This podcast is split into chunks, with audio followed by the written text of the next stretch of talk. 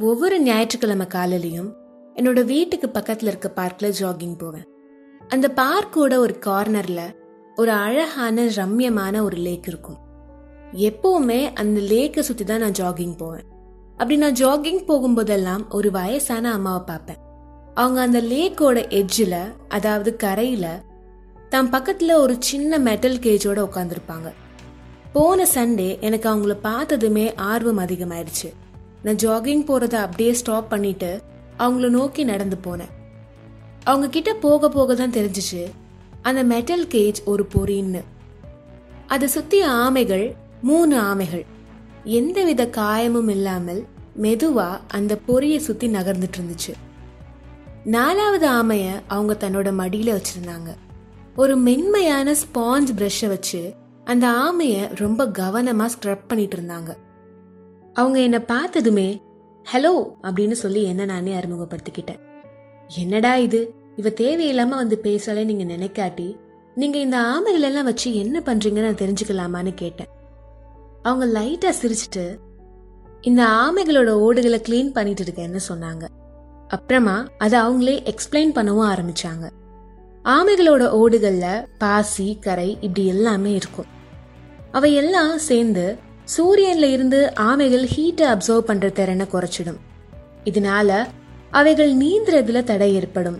இது மட்டும் இல்லாம நாளடைவுல இதனால அதுங்களோட ஓடுகள் அரிச்சு பலமீனமாயிடும்னு சொன்னாங்க.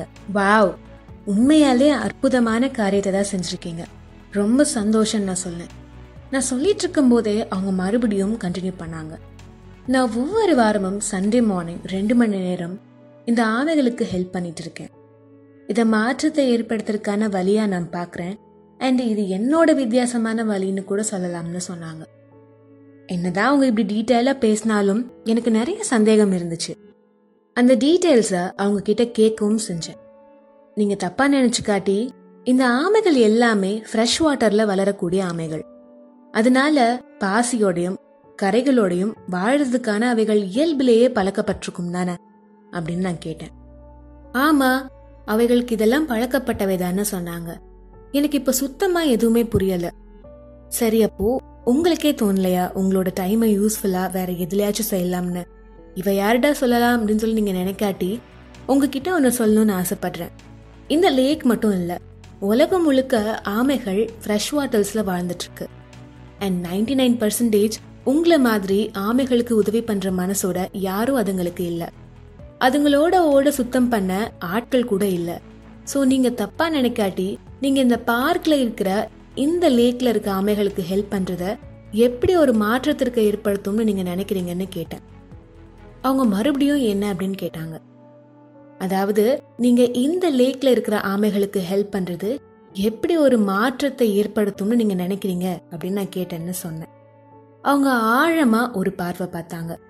என்னை பார்த்துக்கிட்டே அவங்க மடியில இருந்த அந்த ஆமையோட ஓட்ல இருந்த கடைசி பாசிய சுத்தம் செஞ்சாங்க.